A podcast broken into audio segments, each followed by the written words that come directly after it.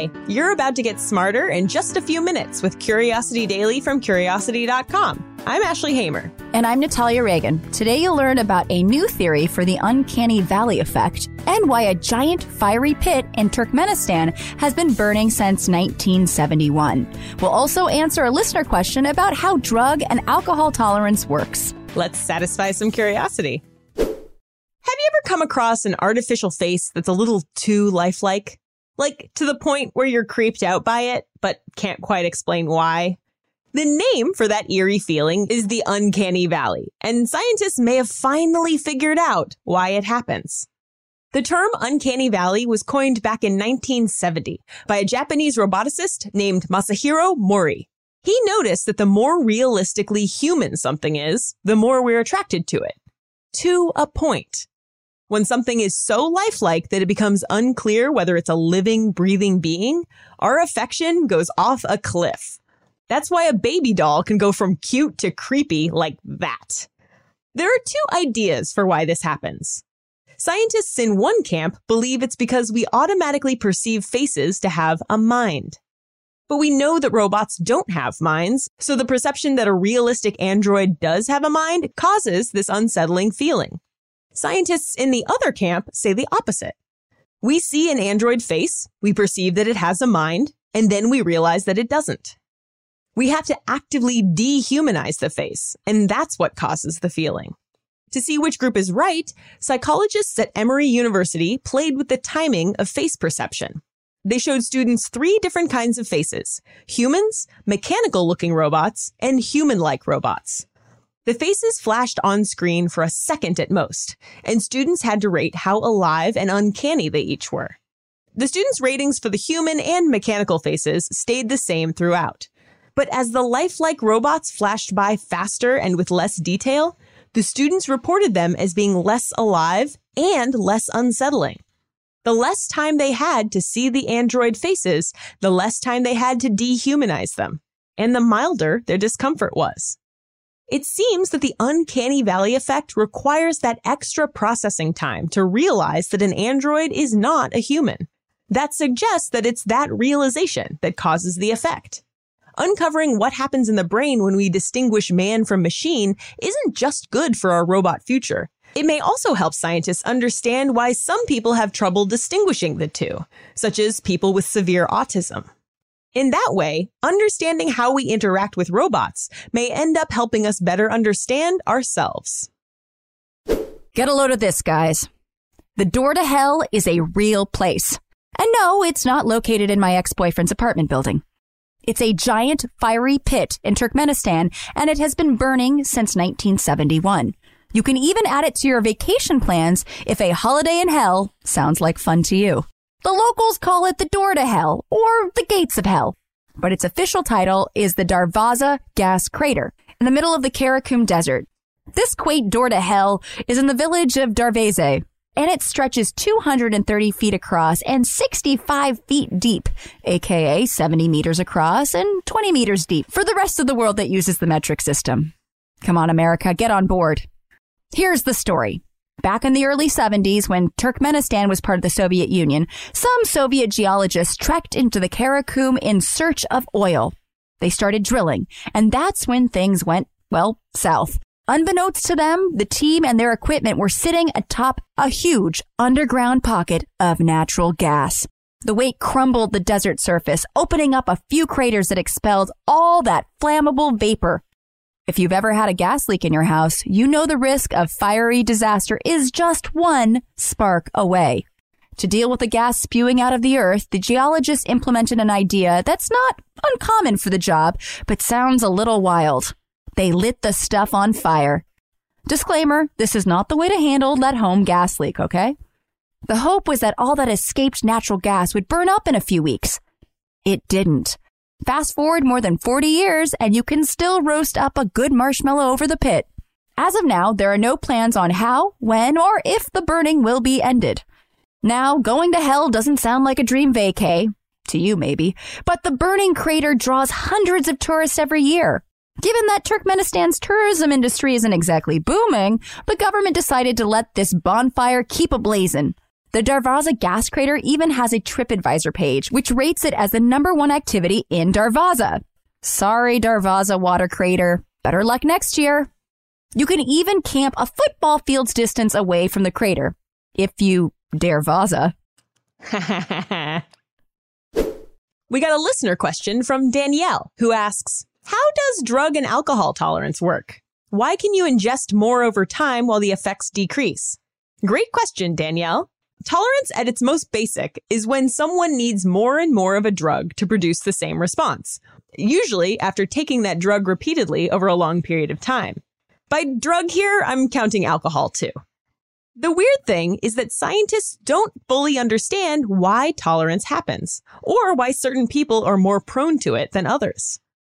Here's what they do know. Tolerance can happen over the long term or the short term. Short-term tolerance, called tachyphylaxis, can happen in days, hours, or even minutes. That's known to happen with psychedelics. A daily dose of LSD can lead to tolerance in just 3 days. But generally, when people refer to tolerance, they mean it over the long term.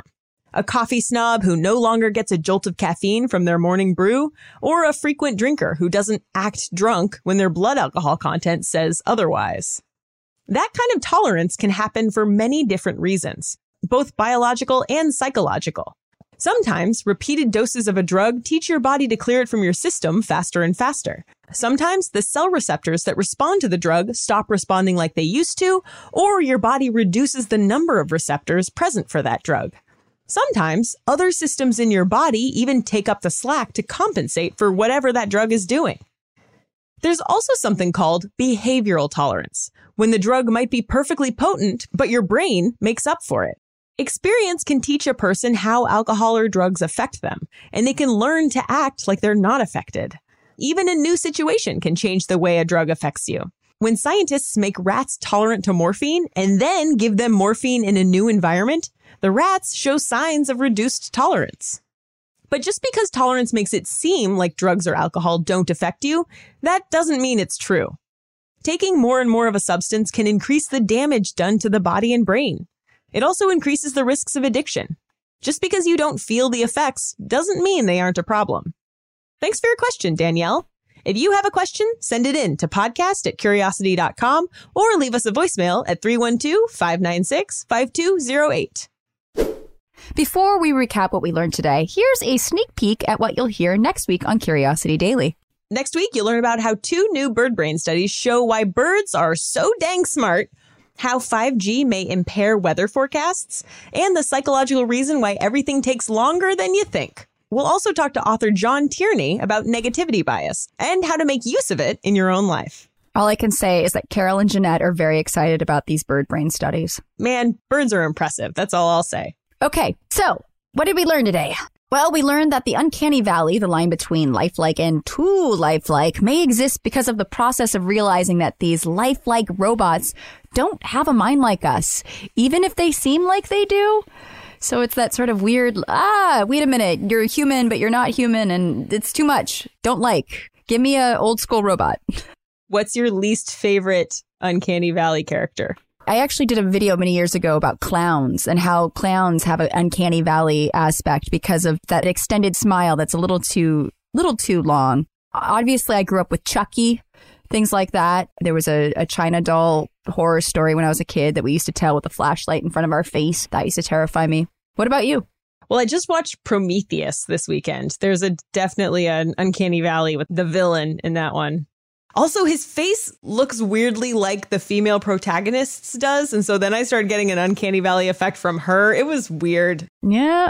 And we discovered that sometimes when you try to fix something, you end up turning it into a 40-year burning pit. That applies to the Darvaza gas crater in Turkmenistan, also known as the Gates of Hell or the Door to Hell. It was uncovered unwittingly by Soviet geologists in the search for oil. Instead, they found a pit of natural gas and lit it on fire, hoping it would burn off in a few weeks. And it did not. That was in the 1970s. You can still visit this burning crater today. And I have explored the TripAdvisor page for... Oh, did you now? For the Door to Hell. And my favorite thing is that as of now, the most recent review of it comes from a band called Van Pimpenstein, where, and one of the pictures that they posted is a shirtless dude rocking out on a guitar in front of the flames. It's quite an image. I need to see this. This sounds fantastic. Oh, my God. Van Pimpenstein. Go check out their newest album, Pimps for Life. I don't know. Yeah. What exactly do you get the gate? Because, I mean, next year it's going to be its 50th, right? It's going to be turning 50, this Gate of Hell. So, yeah, what are you going to get the Gate of Hell for its 50th anniversary? Like a golden calf? Oh, that's a good point. I guess ice is kind of insensitive, because it's not going to be able to keep it for very long. Also, why would you give someone ice as a present? Ashley, that's a stupid suggestion. Well, maybe if somebody was on fire and didn't want to be on fire anymore, that's a very thoughtful gift, Ashley. Sure. Well, yeah, in that realm, maybe a fire extinguisher, maybe a giant fire extinguisher. Maybe it gets to be not on fire for its 50th anniversary. Do you know what this kind of is, Ashley? What is that? I think it's the world's longest sustained fart. It's a almost 50-year-old, long, silent but deadly earth fart. Earth fart should be Van Pimpenstein's first album. I'm just going to put it out there. Oh, I hope it is. I hope they're listening. Oh, my God. We need to find them on Twitter. We need to track them down. We are Van Pimpenstein, and this is Earth Fart. Wonderful. I think that's great. Going to hell. I'm going to the gates of hell. Okay. We also learned that drug and alcohol tolerance can be both physiological and psychological. Biologically, your body might be able to clear the substance from your system faster the more you ingest it. There's also behavioral tolerance, where the substance may still be potent, but your brain kind of compensates for it. And even new environments can alter the way the drugs affect you. Like you might have a tolerance, but all of a sudden, you know, oh my goodness, I'm in a different house, or I'm in the forest, or I'm at Burning Man, and where are my clothes? And where did this Gate of Hell come from? Yeah. So I was pretty surprised that we don't fully understand how tolerance works. That was news to me. I just figured like, oh, yeah, OK, your cell receptors stop responding. But they're like, well, not always. Like there are a bunch of different ways it happens and we don't really understand. Yeah. And this is also a sad side effect to this sort of building up of tolerance is a lot of times when people either have an overdose because of a relapse is because when people relapse, oftentimes they'll take the same amount of the drug or alcohol that they're used to taking before they quit. Your body no longer has that built up tolerance, and therefore you will either, you know, overdose and have to get medical attention, or unfortunately you could pass away. And so this is why it's common when people are dealing with addicts to remind them that if you're going to relapse, which we hope you don't, remember that your body no longer has that tolerance. Wow. I didn't realize that at all.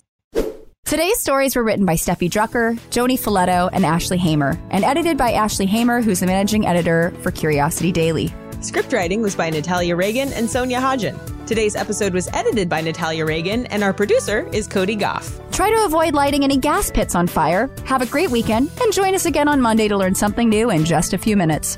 And until then, stay curious.